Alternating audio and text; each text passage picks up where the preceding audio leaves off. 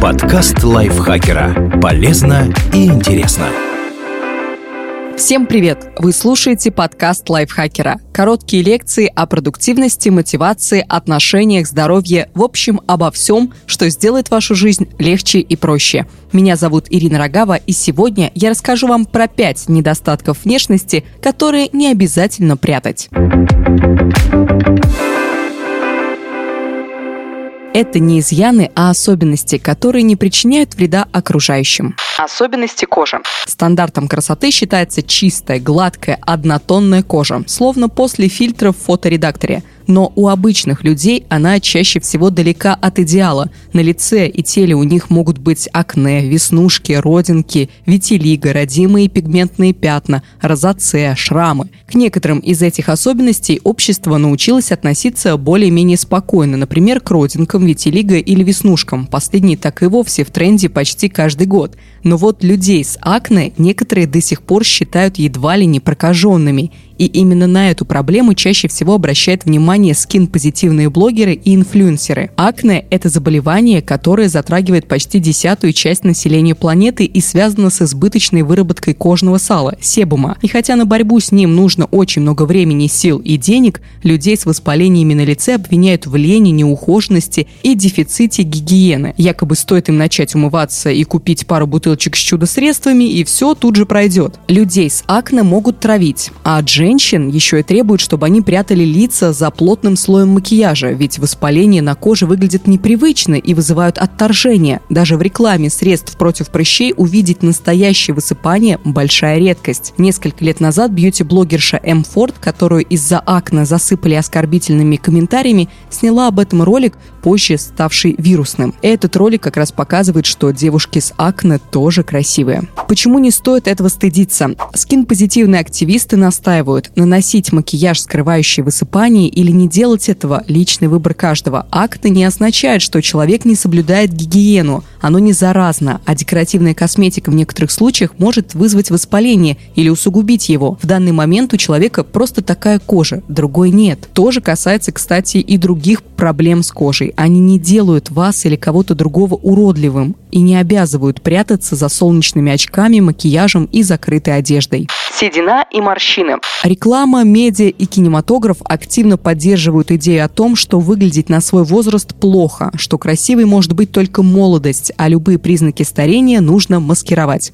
И в итоге люди, преимущественно женщины, у которых уже появились седина и морщины, не чувствуют себя привлекательными. Они переживают и отдают anti-age индустрии десятки миллиардов долларов ежегодно. Сюда входит и уходовая косметика, и услуги косметологов, и пластические операции вместе с инъекционными препаратами. На окрашивание волос тоже тратятся приличные суммы, особенно если обращаться к колористам. Кроме того, все эти процедуры требуют времени. Так, англичанка Кейт Динота подсчитала, что за 14 лет потратила на окрашивание волос тысячу часов своей жизни. Почему не стоит этого стыдиться? До середины 20 века волосы почти не красили, но в 50-х годах вместе с более-менее сносным красителем появилась и очень сомнительная реклама. Она говорила, что седые волосы выглядят тускло и делают женщину невзрачной и уставшей, и вообще всячески раздувала страх перед старением. Вот только в седине или морщинах нет ничего ужасного. Это свидетельство того, что мы становимся старше, своеобразные вехи на человеческом пути.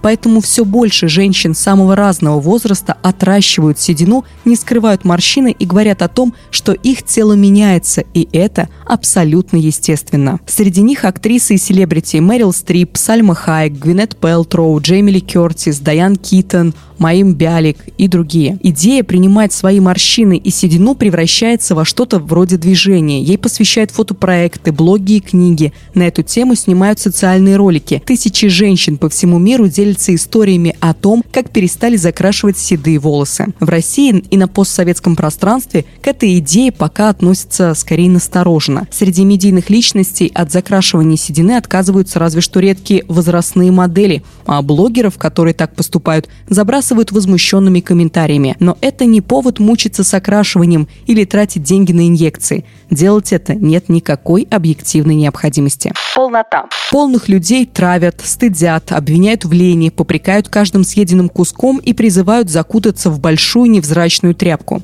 Это явление называют фэтшеймингом, и от него страдают даже успешные и общепризнанно привлекательные люди. Например, Рианна, которой вечно достается из-за ее колебаний в весе. И нет, фэтшейминг не имеет никакого отношения к заботе о здоровье. Ему могут подвергнуться даже те, чей вес с точки зрения медиков находится в пределах нормы, и многочисленные случаи травли знаменитостей – отличное тому подтверждение. Почему не стоит этого стыдиться? Даже если у человека действительно избыточный вес или ожирение, оскорбление, насмешки, ненависть к своему телу и отказ от любимой одежды не помогут ему похудеть. Стыд и чувство вины только усугубят ситуацию, приводят к срывам и к импульсивному перееданию. Выраженная полнота не признак лени, а результат эндокринных нарушений, генетической предрасположенности и расстройств пищевого поведения. Полный человек не обязан прятаться, запаковывать себя в утягивающее белье, черные балахоны и одежду с вертикальными полосками. Если ему хочется, он может показывать свое тело и носить все то же, что и остальные, включая открытые купальники, короткие шорты, леопардовые лосины и откровенные топы, за которые фэтшеймеры готовы растерзать бодипозитивных блогеров.